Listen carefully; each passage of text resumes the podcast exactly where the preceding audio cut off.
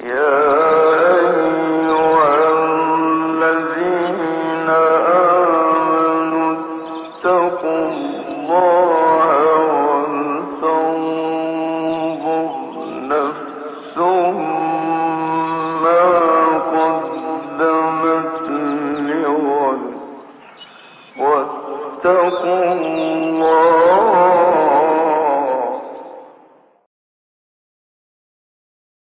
Bismillahirrahmanirrahim. Elhamdülillahi Rabbil alemin. Ve salatu ve selamu ala Resulina Muhammedin ve ala alihi ve sahbihi ecma'in. Osmanlı dönemi ulemasından bir givinin At-Tarikatul Muhammediye isimli kitabının esas alındığı dersler yapıyoruz. Bu kitabımız bir givinin özellikle Müslümanların iç ciddiyetinin Allahu Teala'nın dinini yaşamadaki ihlasının bozulmasına karşı kaleme aldığı bir kitaptır. Kendinden önceki İmam Gazali'nin İhya Ulumuddin kitabına benzeyen bir çalışma mantığıyla bu kitabını yazmıştır. Bugün Müslümanlar olarak Müslümanlığımızı Resulullah sallallahu aleyhi ve sellem Efendimiz'den öğrendiğimiz seviyede ve kalitede yaşamaya bütün zamanlardan daha fazla muhtacız.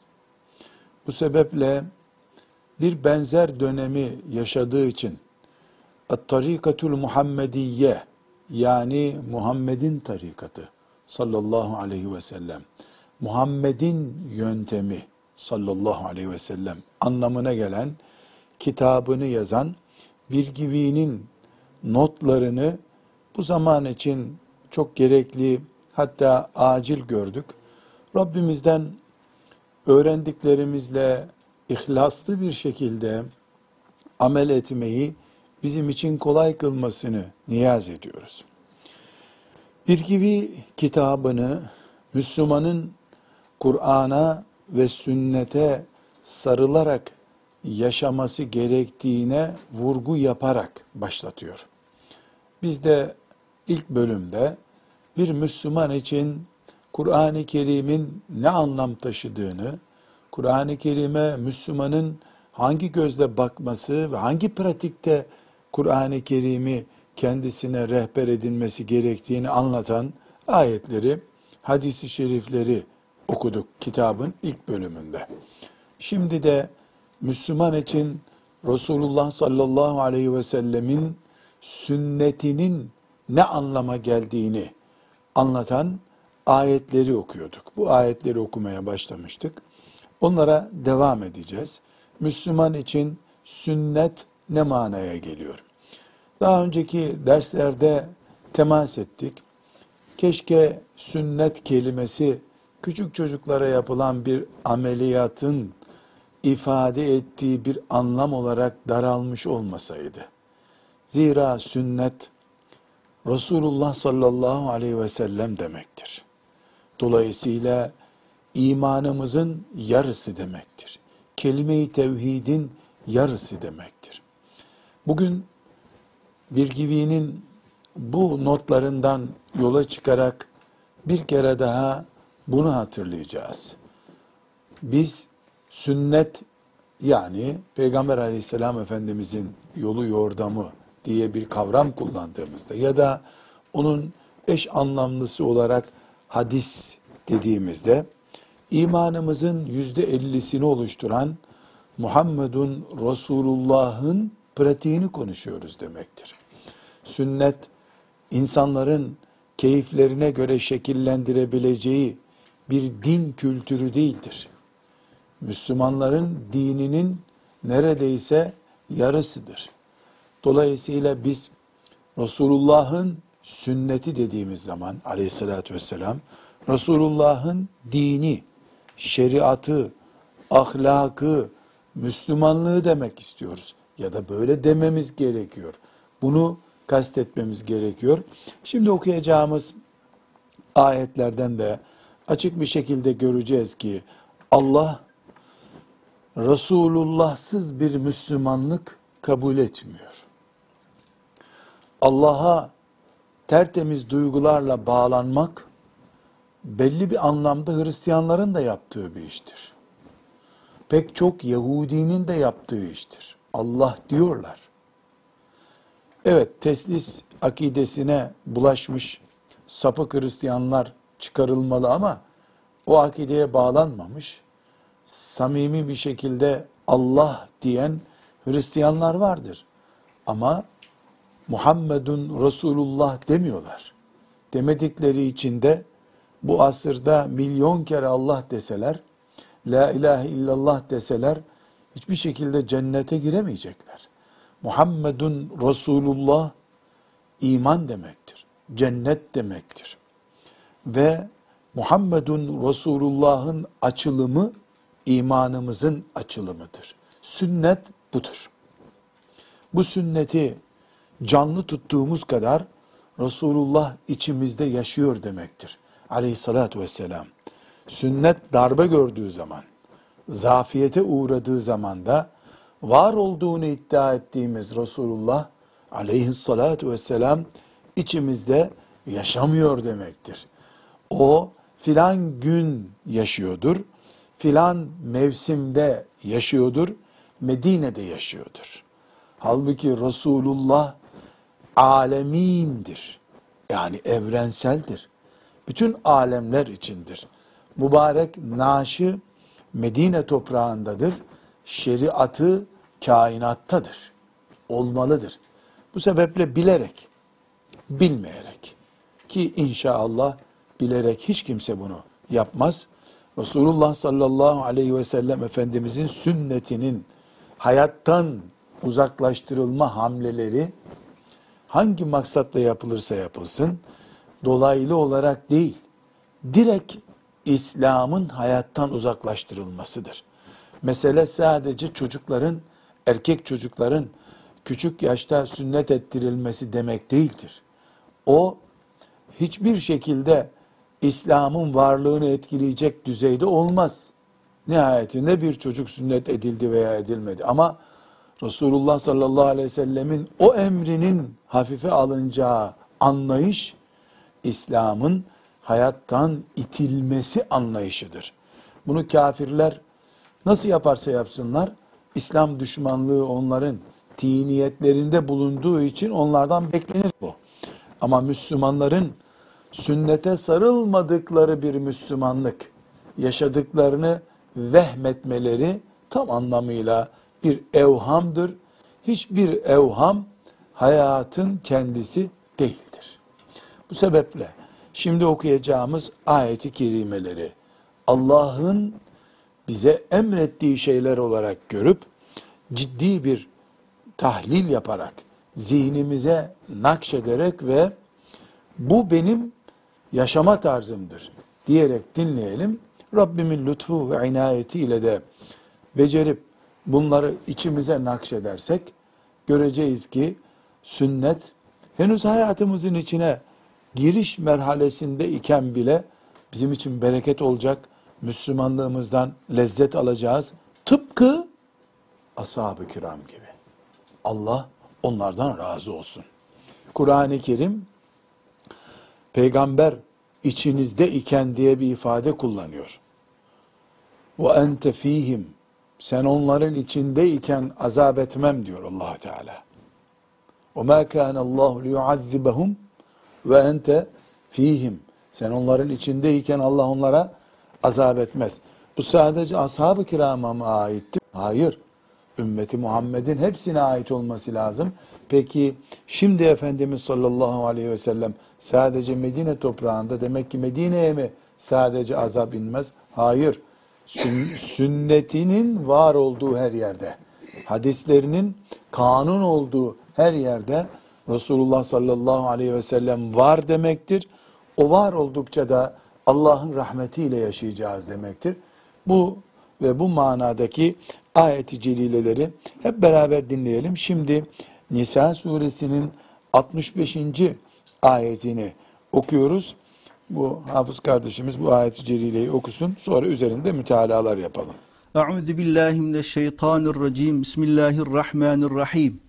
Fela ve rabbike la yu'minune. Hayır, senin Rabbine yemin ederim ki iman etmiş olmazlar. Hatta yuhakkimuke fîmâ şecere beynehum. Kendi aralarındaki anlaşmazlıklarda seni hakem kabul edinceye kadar.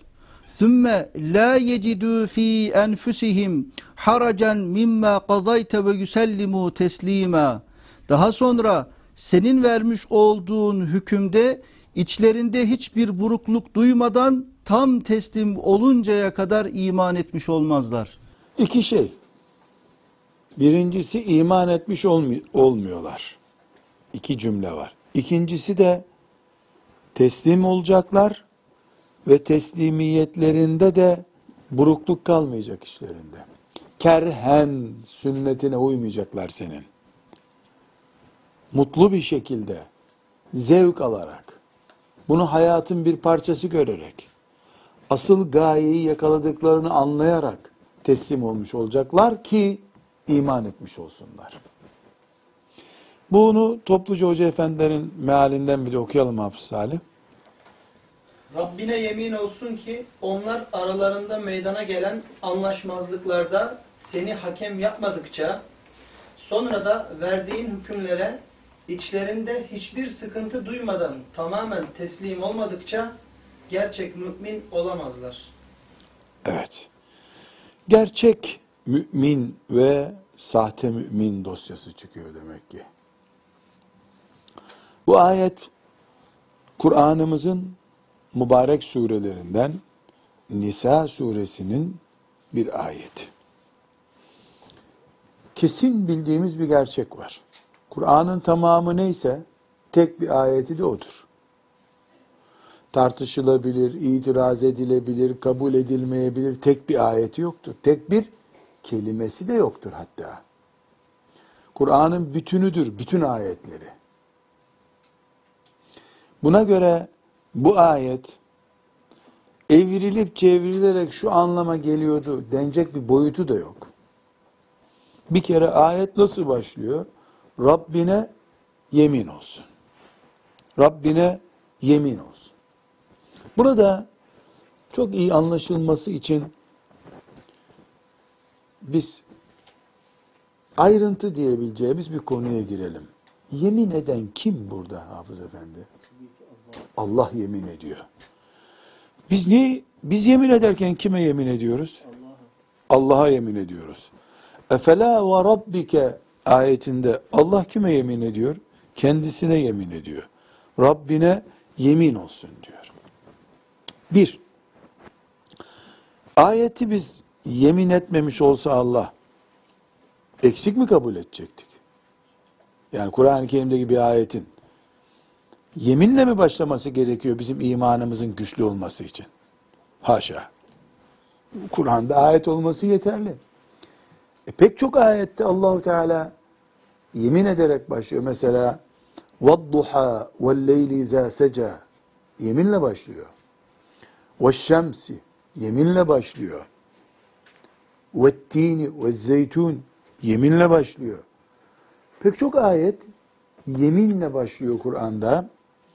Yani yemin Allahu Teala'nın sözüne takviyedir dersek bu. Doğru olur mu? Allah'ın sözü haşa takviye görmeli gereken bir söz müdür? Hayır.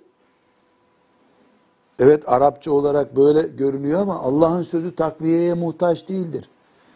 Bizim anlayışımıza takviyedir bu yeminler. Kavrayışımıza takviyedir. Nisa suresinin bu ayeti kerimesi zaten Rabbimizin sözüdür. Yeminle başlamış, yeminsiz başlamış. Bizim için bir şey değişmiyor ki.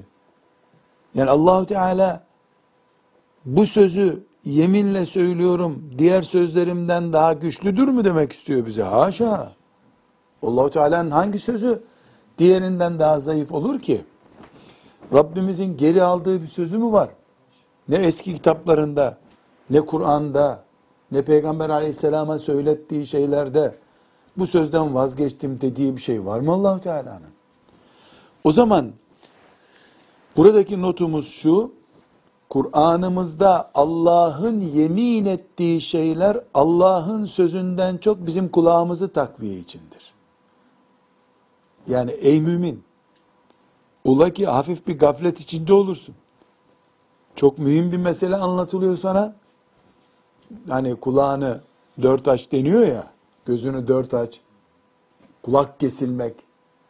Bu yeminler müminin dikkatini daha çok toplamak için Kur'an'ın zaten var olan azametine müminin bakışında, dinleyişinde ilave yapmak için Allahu Teala'nın önümüze koyduğu tarzdır bu.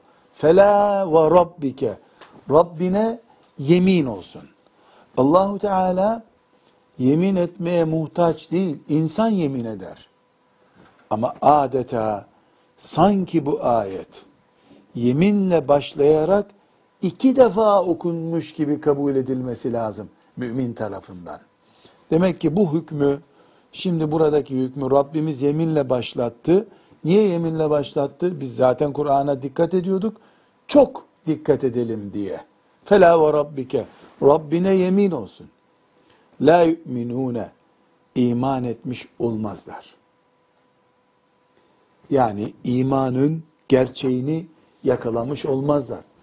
Zira gelip Medine'de ben iman ettim diyen zaten iman etmiş sayılıyor. Dış yüzeyinde kimseye sen iman etmedin denmedi. İman ettim diyen herkes mümin kabul edildi. Hatta esasen iman etmediği belli olan münafıklar bile iman etmediklerini Allah biliyordu. Buna rağmen Peygamber aleyhisselam Efendimiz yüzlerine karşı siz münafıksınız. Sizin imanınız kabul edilmedi demedi. Çünkü iman ettik diyene mümin muamelesi yapılır. Onun iki yüzlülüğü, sahtekarlığı kendisiyle Rabbi arasında bir iş. Şimdi ayeti celile fela ve rabbike la yu'minune iman etmiş olmazlar. Rabbine yemin olsun ki onlar mümin olmuyorlar buyururken yani Allah'ın istediği iman değil onların imanı. Ta ki hatta ta ki yuhakkimuke fîmâ şecere beynehum. Aralarında bir tartışma çıktığında sen hakem olacaksın. Bu kadarı da yetmiyor. Sümme lâ yecidû fî enfusihim haracan mimma kadayte ve yüsellimû teslîmâ. Sen bir söz söylediğin zaman o sana geldiklerinde peki diyecekler. Ve dönerken senin yanından içlerinde bir sorun kalmayacak. Acaba itiraz etsek mi demeyecekler. Yani temyiz mahkemesi olmaz Peygamber aleyhisselamdan sonra. O son mahkemedir. Peygamberin kararı temyiz edilemez. Bu neyin şartı? İman ettiyseniz eğer. İmanın şartı bu. Peygamber aleyhisselamın kararı temyiz edilebiliyorsa, filan alemin sözüyle, filan yazarın sözüyle temyiz edilebiliyorsa, daha tasdik etme makamına götürülebiliyorsa Peygamber aleyhisselamın sözü, iman yok demektir. E biz müminiz ama, ya bize göre, Allah neye yemin etti? İmanları yok diye yemin etti. Burada hoca efendiler, Allah ömürlerine bereket versin, gerçek iman diye tercüme ettiler değil mi? Cümleyi bir daha okur musun? İçlerinde hiçbir sıkıntı duymadan tamamen teslim olmadıkça gerçek mümin olamazlar. Gerçek mümin. Ortaya ne çıkıyor? Sahte mümin çıkıyor o zaman. Ya da mümin olduğunu zanneden aslında mümin olmayan biri çıkıyor. Bu da gösteriyor ki mümin insan Allah'a teslim olduğu gibi Peygamber sallallahu aleyhi ve selleme de teslim olacak. Peki. Burada bir soru üzerinden ayeti anlamaya çalışalım. Müslüman Kur'an'a zaten iman ediyor. Bu ayeti kerimede Yani senin elindeki Kur'an'a gelsinler demiş olmuyor mu Allahu Teala? Hayır öyle demiyor. Direkt peygamberi anıyor aleyhissalatü vesselam. Çünkü peygamberde Kur'an var zaten. Kur'an var. Dolayısıyla peygambere gittin mi Kur'an'a gitmiş olursun. Bu birinci paragraf anlaşıldı mı? Sorun ve cevabı. Ali Bey anlaşıldı mı? Soru ve cevabı. İki, o zaman tamam. Herkesin evinde Kur'an-ı Kerim var.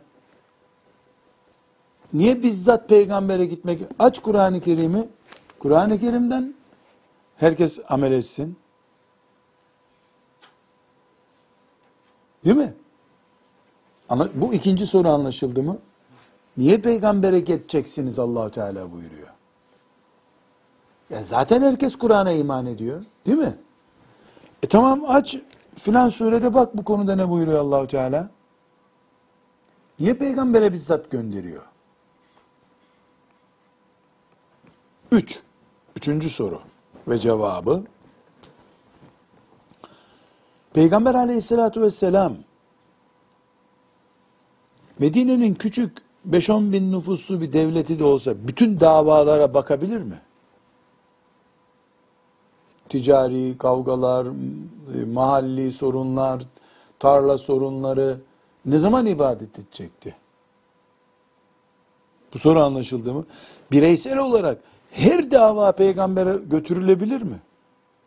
Götürülebilirse öldükten sonra o kime götürülecek? Diyelim götürülebildi. Gerçi mümkün değil. Yani hanımını boşamak için biri Yemen'den oraya mı gelecek? Medine'ye mi gelecek? Ya da birisi bir fiyatta ihtilaf ettiler. E bunu ta Yemen'den, Mekke'den 400-500 kilometre gelip ya Resulallah kaça satayım bunu diye sormaya mı gelecek adam? Hayat yürür mü böyle? Eğer illa bizzat Medine'ye Peygamber aleyhissalatü vesselama gelecek dersek, o öldükten sonra ne olacak? İki, ömrü nasıl yetecek Peygamber aleyhisselamın? Müslümanların hayatı nasıl akacak? Hayat durur o zaman. Çünkü namazımız bozuldu mu sev secde yapacağız mı ya Resulallah deyip doğruca Medine'ye gideceğiz. Sabah namazında bir hata yaptık. Düzeltmek için Mekke'den beş günde gideceğiz. Beş günde de geri geleceğiz. On günde sev secde yapacak mıydık ya Resulallah diyeceğiz. Demek ki bunu kastetmiyor Allahu Teala. Kullarını yokuşa sürmüş olur o zaman. E nasıl Müslümanlık yaşayacak kullar Allahu Teala'nın? O zaman Peygamber Aleyhisselam'ın zatında tecelli eden bir şeye gönderiyor Allahu Teala kullarını. Nedir o? Kur'an'ın yorumuna gönderiyor. O Kur'an'ın yorumu Peygamber Aleyhisselam'dır. Tıpkı insanlar mesela la teşbih ve la temsil çok da böyle hoş bir benzetme değil bu ama ey anlaşılsın diye ben benzeteyim Allah'tan mağfiret etsin. Olay ki hata etme ihtimalimiz var. Türkiye Cumhuriyeti vatandaşıyız biz. Değil mi? Bu ülkede kanunlar var. Borçlar hukuku diye bir kanun var. Değil mi? Senedini ödemeyen şöyle bir yöntemle alır. Bu kanunu vatandaş olarak biliyoruz. Bilmiyorsak da internetten görüyoruz zaten. Niye mahkemeye gidiyoruz? Kanunu biliyoruz alacaklı verecekli olarak. Bir makamda tecelli etmesi lazım bu kanunun. Herkesin kabul ettiği bir otoritedir mahkeme. Mahkemenin hakkaniyeti, batıliyetini konuşmuyoruz. Temsil yapıyoruz meselemiz iyi anlaşılsın diye. Yoksa o hakimin bizzat kendisi değildir. Belki bizim borç alacak meselemizi görüşmek için gittiğimiz hakim de kim bilir borç davası geçiriyordur. Ama bir otoritenin adıdır o mahkeme. Yoksa kanunu biz de biliyoruz. Ama kanunu keyfine göre yorumlar alacaklı, borçlu da keyfine göre yorumlar. Bu sebeple Allahu Teala iman etmiş sayılmazsınız peygambere götürmedikçe dertlerinizi, davalarını. Sonra da yüreğiniz tertemiz olacak peygamberin verdiği karara karşı buyururken Rabbimiz peygamber aleyhisselamın nübüvvet makamına gönderiyor bizi. Halbuki Kur'an elimizde bizim. Ama Kur'an'ımızın ne buyurduğunu anlamamız için insani düzeyde ona bir yorum yapılması lazım. Bu bu ayete göredir. Şu ayete göredir denmesi lazım.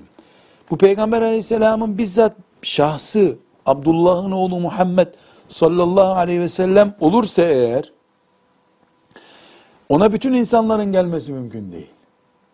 Ne sağlığında ne de vefatından sonra. Öldükten sonra o Rabbine Rafik-i A'la'ya çıktıktan sonra ne olacak?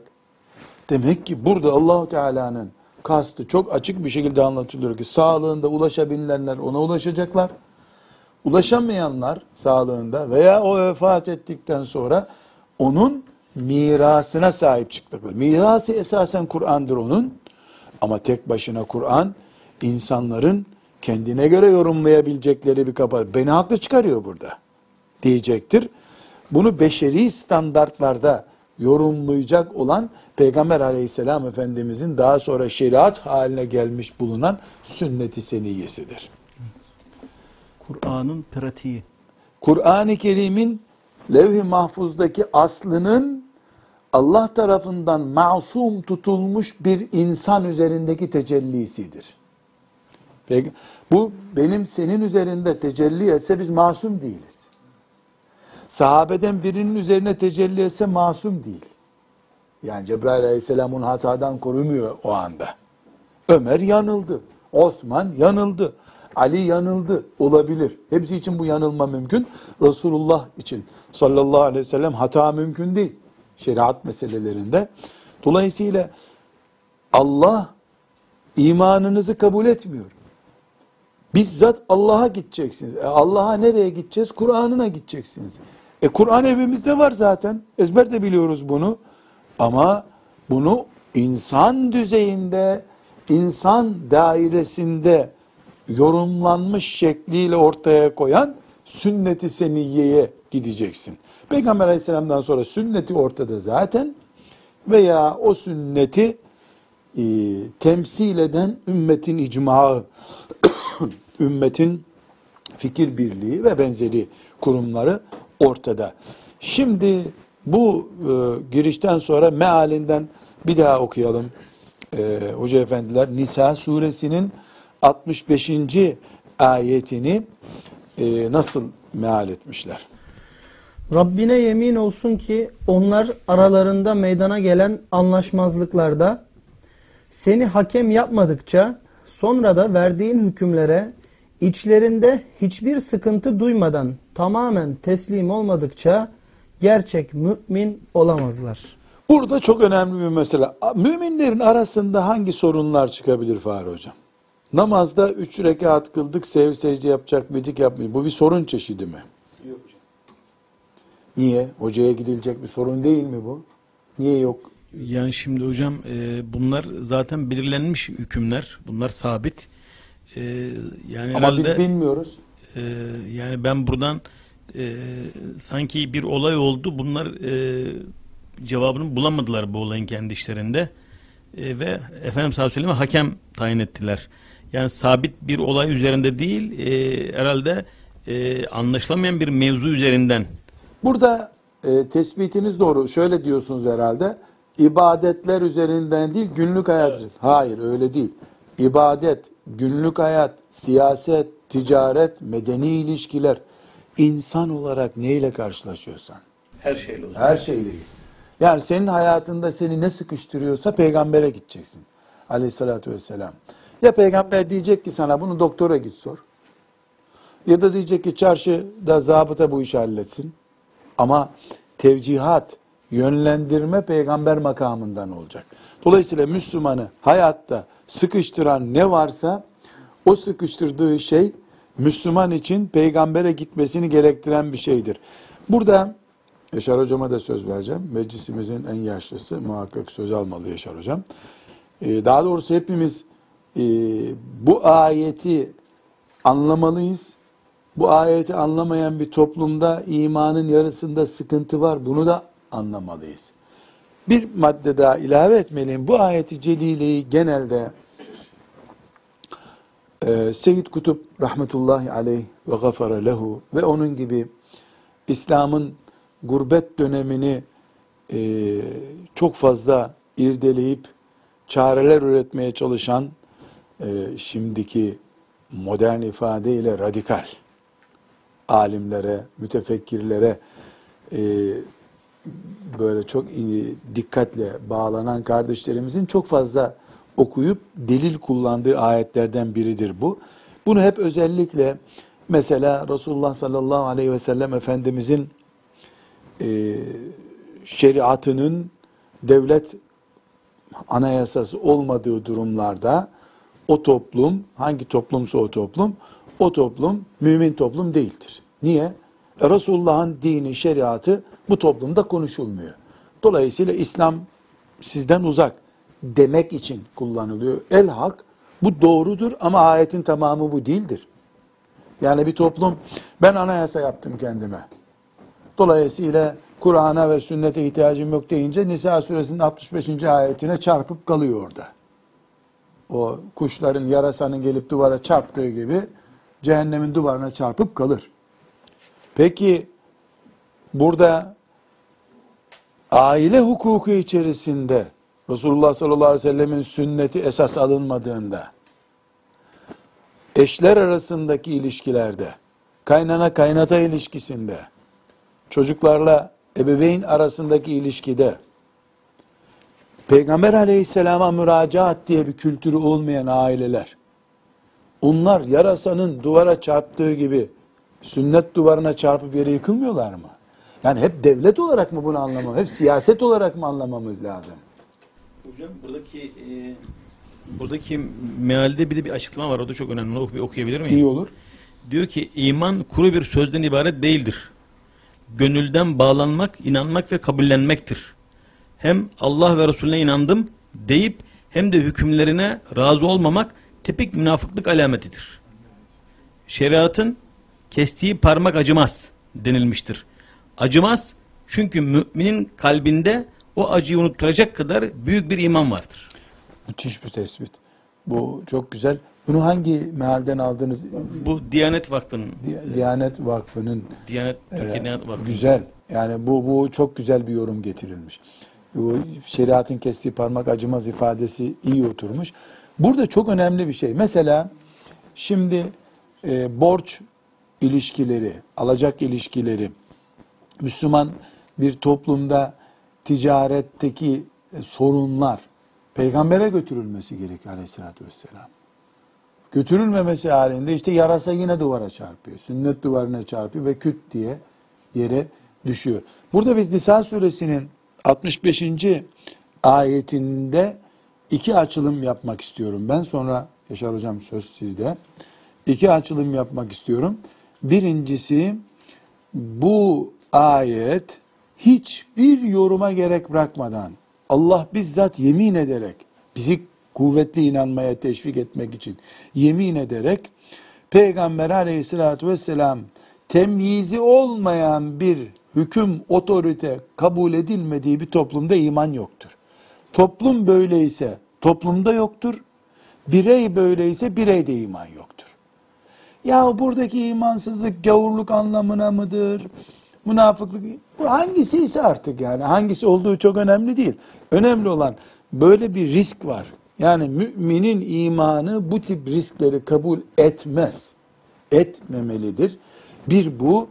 İkincisi bunu özellikle vurguluyorum. Bu ayet hep Müslüman toplumda ya da daha önce Müslümanlığı sabit olan bir toplumda işte siyasetin Kur'an'ı reddetmesi, Peygamber Aleyhisselam'ı reddetmesine hamlediliyor. Hayır canım her nerede peygamber garip bırakılıyorsa orada bu ayet ortaya çıkacak demektir. Yani Peygamber Aleyhisselam Efendimiz e, mesela misal bu sadece iyi anlaşılsın diye. Şimdi Peygamber Efendimiz sallallahu aleyhi ve sellem onlarca hadis var ki müziğe karşı büyük tepki gösteriyor. Bizim deyimlerimizle yani müzik riskli bir şey. Çok sahih hadis-i şerifler. Evet bunun işte şu tevili var bu manaya onlara girmiyorum ama ölçü olarak gençlerin şehvetini gıdıklamak için dinledikleri, efkarlandıkları şu müzik var ya, bu müziğe Efendimizin büyük yasağı var. Şimdi Medine-i Münevvere'de Efendimiz sallallahu aleyhi ve sellemin kabri var. Mübarek kabir, cennet bahçesi gibi bir yer. Kabri Şerif'in 20 metre ötesinde bir çay bahçesinde oturup gençler müzik dinliyorlar. Maazallah. E, o dinledikleri müzik Efendimizin kabri şerifinden duyulacak yani gece sessiz olsa duyulacak. Mesela ben e, bunu yani büyük bir haya ile zikrediyorum. İttihat ve Terakki e, hilafeti yıkacağı zaman e, Araplar Müslüman Osmanlı'ya soğuk baksınlar diye yaptıkları haince tuzaklardan biri de Medine-i Münevvere'de ahlak dışılığı e, İstanbul'dan emredilen bir uygulama haline getirmiş olmalarıdır. Yapılanları zikrederek yüreğimizdeki yarayı biraz daha devşir, e, karıştırmayalım. Özellikle ahlaksızlığa giden yolun önü, önünü açtılar. Bunun içinde hırsızları serbest bırakmak gibi bir bölüm de var. Böylece Araplar nefret etsin İstanbul'dan. Yani Medine yük olmasın başımıza gibi. diye. Kim bunu yaptıysa sonra da iman etmeden öldüyse Allah'tan bulduğunu buldu bin beter olsun. Ama bu, bu dalalete düşüp de sonra istiğfar edip Rabbine dönenleri de Allah mağfiret etsin diye dua ederiz. Şimdi burada yani oldu bu tarihte onu zikrediyorum.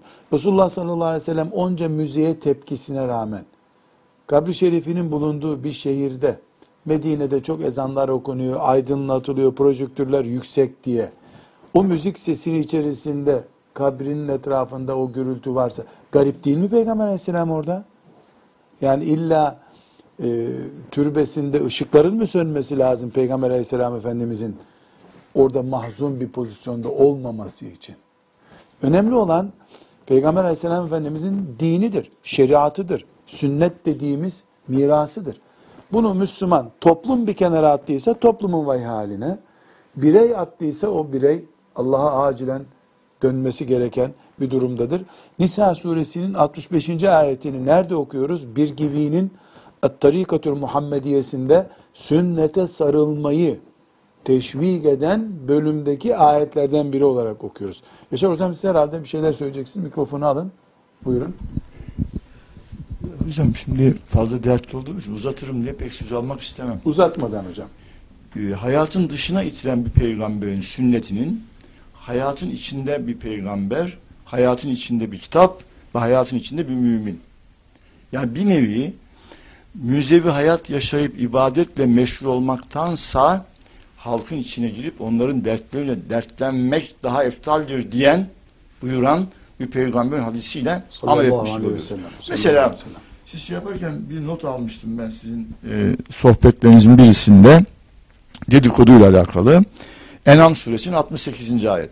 Çağrışım yaptığı için notların arasından çıkardım. Hatta belki daha rahat bir imkan olsa bunları konuşulması icap eder. Peki hocam Fela ve Rabbike ayeti hakkında yani sünneti Resulullah sallallahu aleyhi ve sellemin sünnetini hayatın bir parçası hatta hayatın oksijeni gibi algılayan anlayış hakkında bir tespitinizi alayım hocam.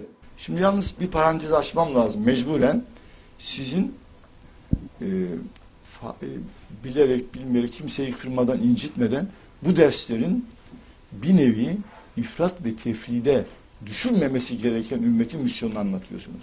Yani e, hatırıma e, hafızımız, hocalarımız var hatırlatabilirler. Hani vasat ümmet, ümmeten vasaten, Bakara suresi 143 mü? Evet. Şimdi bakın bu ayetin de bir nevi siz mealini ve bizim dikkatimizi çekmiş oluyorsunuz. Mesela siz şey yaparken not almışım ben. İbn Abbas radıyallahu an sonunda da cevap olsun diye söylüyorum. Buyuruyor ki İslam 400'dür buyurmuş o zaman İbn Abbas radıyallahu an. Aşağı yukarı bütün muhtemel kitaplarda gördüğüm bir şey bu. İman, ahlak, ibadet, muamelat.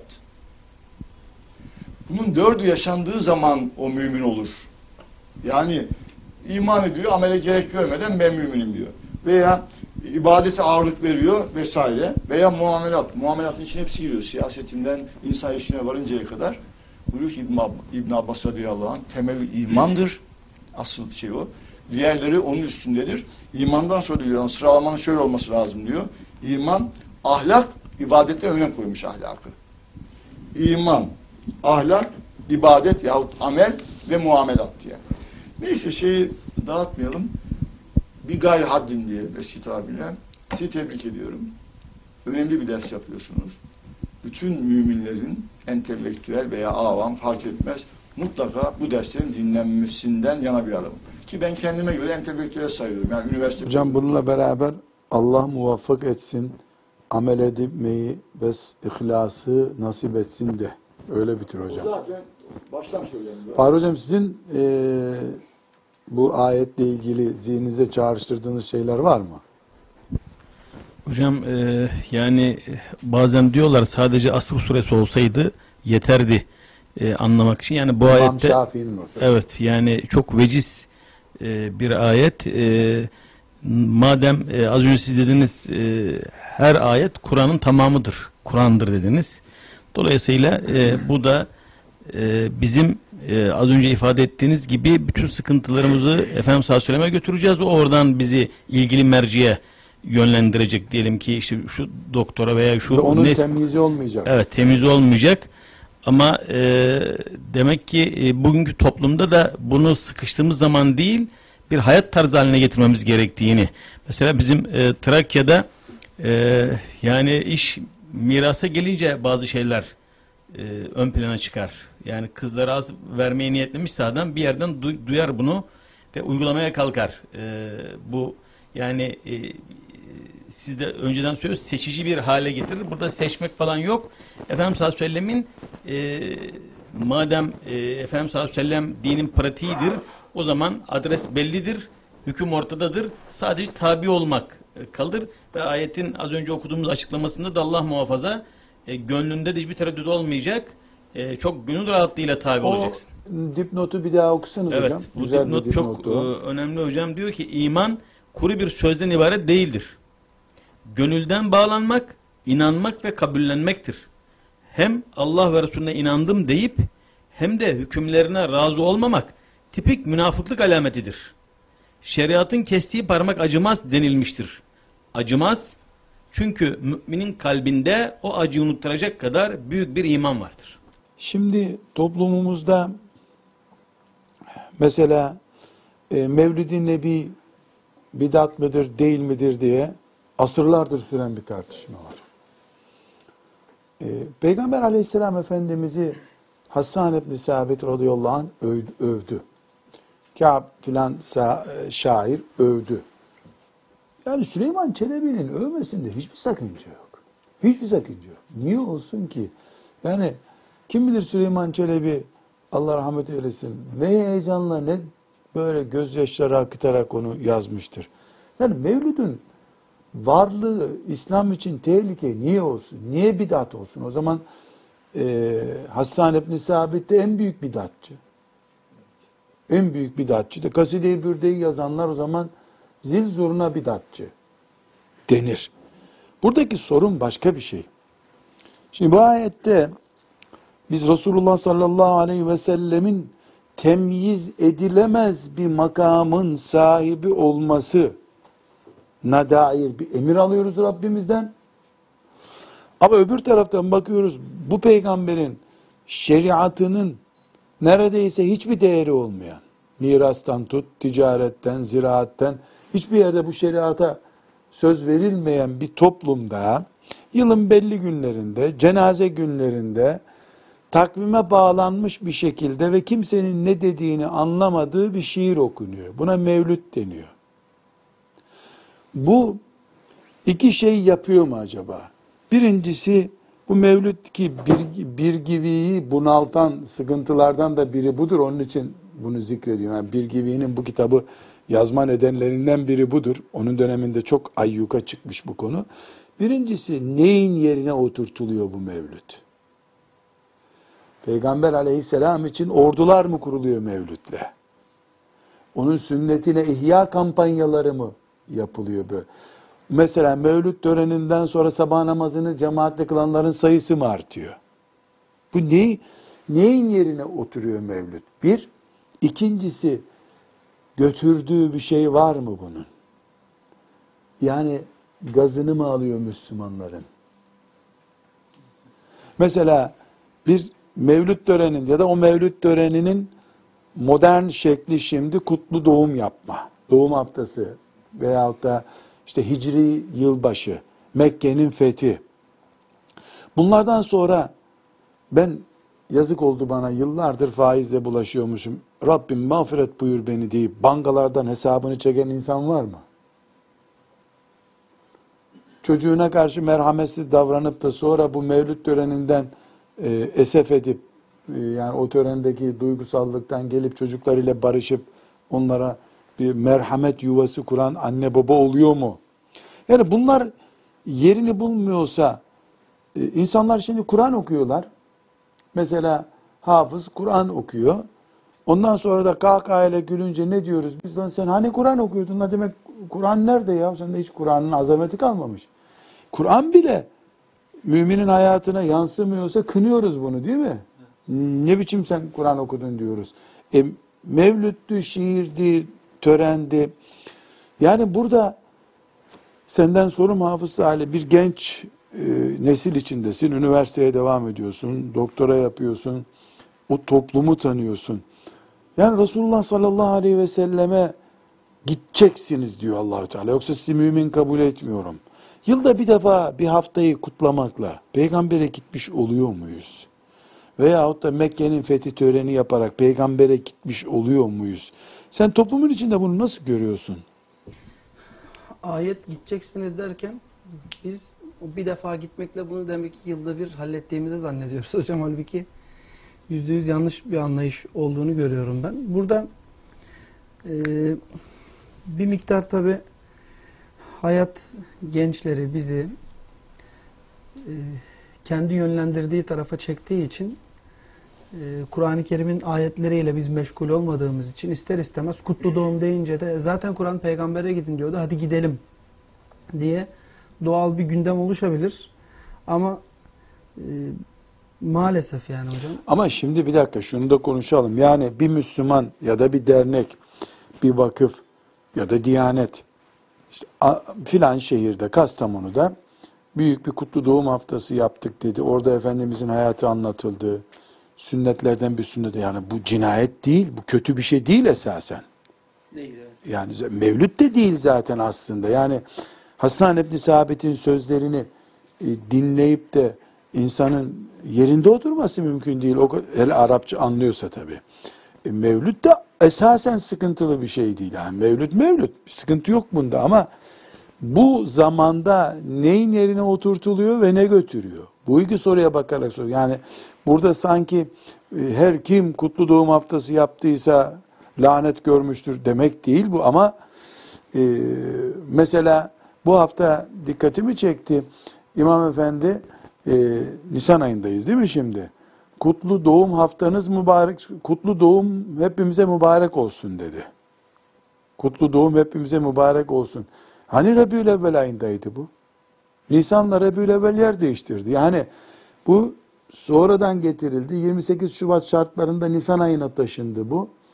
Nisan ayında o zaman Rabiül Evvel'e rastlıyordu. Şimdi Rabiül Evvel öbür tarafa gitti. Biz hala doğum, kutlu doğumda kaldık. Yani adres değişti ama içerik devam ediyor hala. Burada bizim sorunumuz böyle bir toplantı yapıldı. Orada bir hoca efendi bir şey anlattı. Aşırı şerifler okundu. Buna karşı gelecek bir anlam yok ama bir şey götürüyor mu götürmüyor mu bu? Neyin yerine oturuyor? Asas sünnete ittibamız Peygamber sallallahu aleyhi ve sellemin makamına teslimiyetimiz sağlanıyor mu burada? Asıl dert bu. Bunu konuşmamız lazım bizim. Hocam ayet zaten yani aranızda anlaşmazlık çıktıktan sonra Peygamber aleyhisselama gittiğinizde gidin çözsün meselenizi diye başlamıştı. Biz ortada zaten anlaşma yok gene Peygamber aleyhisselamı buluyoruz. Anlaşmazlık çıkınca biz kendimiz çözdüğümüz için burada da başka bir sorun çıkıyor aslında ortada. Yani kutlu doğum meselesi de değil zaten mesele. Sorunsuz konularda mı peygambere? Yani hoşumuza Diyoruz giden konular çok güzel toplantılar yaptık. Orada çiçekler dağıttık. Burada zaten problem yok ki. Namaz kılan kılmayan herkes oraya geliyor. Ama bir problem çıktığı zaman Peygamber aleyhisselam için gelin bir program yapalım desek e, Nisan ayında değiliz. Niye program yapıyoruz olacak bu sefer? İleriki dönemlerde belki. Çünkü Rabiül Evvel'e yakın aylardayız şimdi. Yani çok şimdi olmaz ama ileriki dönemlerde Nisan dışında bir toplantı yapılırsa maazallah yani ona katılım matılım olması mümkün değil. Ali abi siz e, katılmak istiyor musunuz buna? Ee, Allah rahmet etsin İmam Birgi'ye kıymetli hocam. Ee, zannediyorum İmam Birgi'yi bu kitabını yazdığında e, bizim tıbbi tarim, e, terimle koruyucu anlamda yazdı. Aman dikkat edin e, sıkıntılar büyür gelir diye bu ayetler. Ay yok bunu bir düzeltme yapalım. Bir gibin dönemi şimdikinden daha iyi değil. Öyle bir yani e, Osmanlı e, hilafet devletinde bolluk, fetihler, ordu her tarafta muzaffer. O ortamda böyle e, herkesin allame kesildiği, allamelerin birbirine sataşabildiği bir dönem olmuş. O, o, o döneme ait bu kitap. Yani bu dönemde hakikaten e, ümmet arasında e, çapraşık işler çıkmış, e, ciddi kargaşalar var, ciddi sorunlar var. Ve ayet diyor ki, Allah Zülcelal diyor ki, böyle bir durumda ortada e, Resulullah'ın sünneti var, ona müracaat edin. Yani e, hamdolsun e, elimize de getirmişler. Resulullah aramızda yok ama Resulullah'ın sellemin e, e, sünneti aramızda var. E, kitaplarda, sahih kaynaklarda var. E, müracaat edilecek. Temiz edilmeden de sonucuna razı olunacak. Ve herkes de e, memnun olacak. Ama insanlar e, ne yazık ki e, işine gelen tarafını alıyor. E, Resulullah bize sünnetini bırakırken e, sallallahu aleyhi ve sellem biz e, işte bir kabı doğru olarak bırakmış, bize teslim etmiş. Biz ise boşaltıyoruz, başka şeyler yerine dolduruyoruz. E, sorunumuz orada e, kaynaklanıyor. İnşallah bunu kasten ve bilerek, sünneti hafif görerek yapmıyoruzdur. Bu imanla tamamen ters düşen bir sıkıntı olur. Maazallah. Evet, hocam siz bu ayet-i celileyi bir daha kelime kelime e, te- tercüme edin. Küçük bir şey Tamam, onu da alalım. Ee, Şimdi herke, hepimiz yani Müslüman olarak hepimiz Peygamberimize kendimizi borçlu hissediyoruz. Ee, borçlu hissediyoruz ama e, borcumuzu Peygamberimize öderken yanlış şekilde ödüyoruz. Nasıl? Yani e, kutlu doğumla Peygamberimize sanki borcumuzu ödemiş gibi hissediyoruz. Öyle bir duygu varsa ama yani şimdi kutlu doğum törenine giden bir Müslüman illa böyle yaptı diye bir yani içini yorumlamamız doğru değil.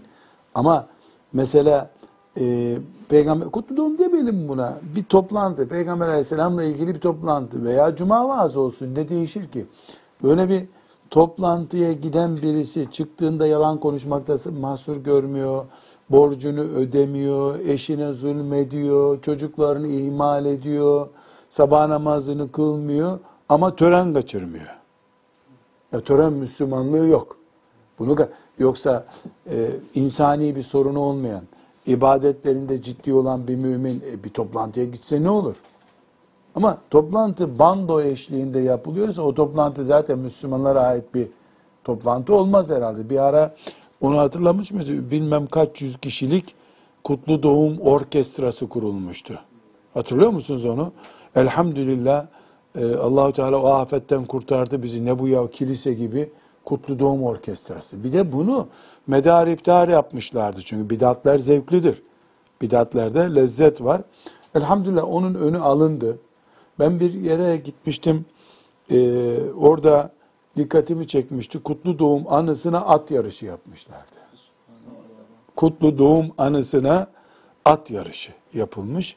Yani kazanana herhalde iyi bir at verecekler değil mi? Artık ne inna lillahi ve inna ileyhi raciun deriz. Hocam ayet-i celleyi teberruken inşallah e, bu iyi, kuvvetli imanla e, yaşayıp ölmemize vesile olması için ayet-i celleyi okuyup tekrar e, mealini verelim.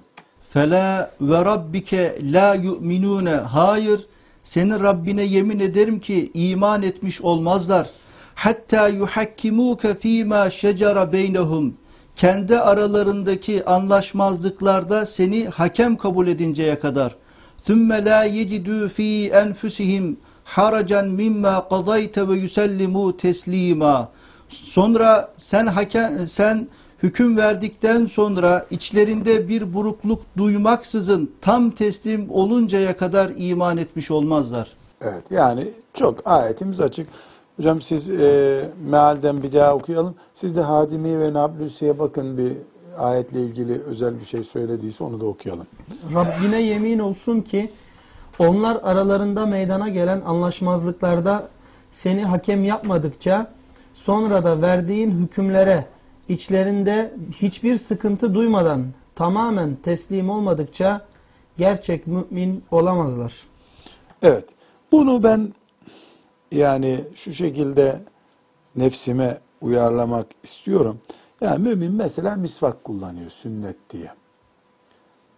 Misvak kullanmayı yani bir haz meselesi, sevinç meselesi yapması lazım. Sakallı olur zaten mümin erkek. Sakal bırakıyor ama oradan kırpıyor, buradan kırpıyor. Acaba güzel görünüyor mu, dikkat çekiyor muyum filan. Bu değil demek ki sünnete ittiba etmek. Yani sünnete ittiba etmek, Peygamber aleyhisselam efendimize ashab-ı kiram elini öperken kim bilir nasıl muhabbetle el öpmüşlerdir. Mesela onun önündeki o saygıları. Yani sünnetine ittiba ederken de Resulullah sallallahu aleyhi ve sellem Efendimizin zevk vermeli. Yani bir kadın mesela genç bir hanımefendi çocuklarıyla oturdu evde Riyazu Salih'inden hadis okuyor. Yani o annesinin, kaynanasının gelip de böyle bir piknik yaptıklarında bir neşeli oluyorlar ya çocuklarına orada. Yani Riyazu Salih'in günü bir kadının piknik günü gibi olmalı. Bu Resulullah'ın hatırından aleyhissalatü vesselam. Çünkü ayet ne diyor? Üsellimu teslima. işlerinde bir sıkıntı olmayacak diyor. Yani zoraki okul ödevi gibi anlaşılmış bir Riyazu Salih'in dersi, Bukhari dersi. Yani demek ki bu ayeti celile evet direkt konusu bu değil ayetin.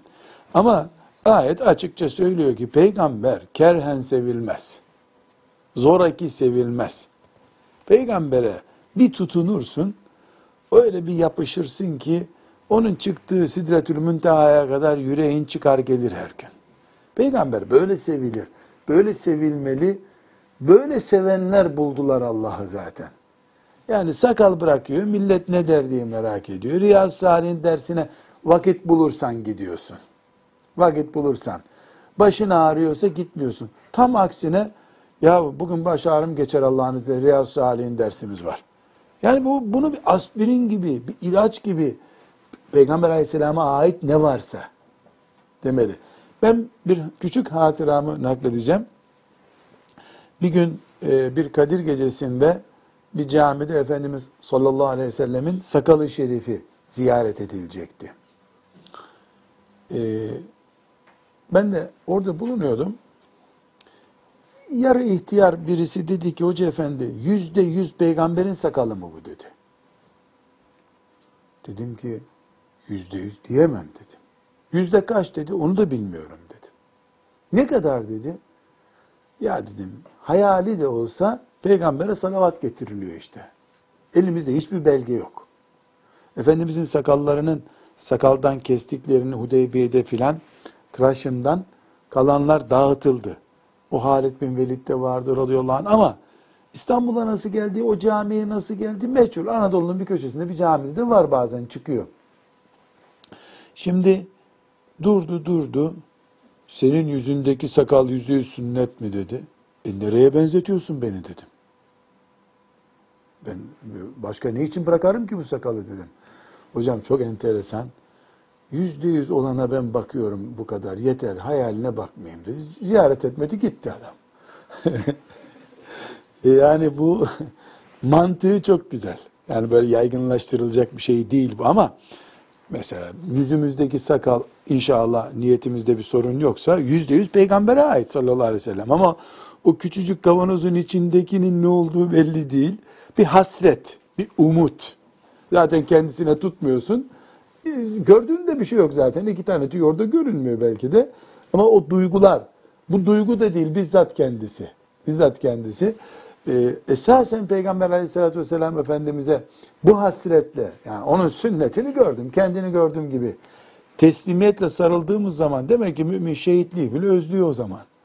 Ama sünneti böyle çocuğun zorla içtiği ilaç gibi işte mecbur yapacağız diye yaptığımız zaman say say bitmiyor işte. Bu sefer de sayılması zor oluyor.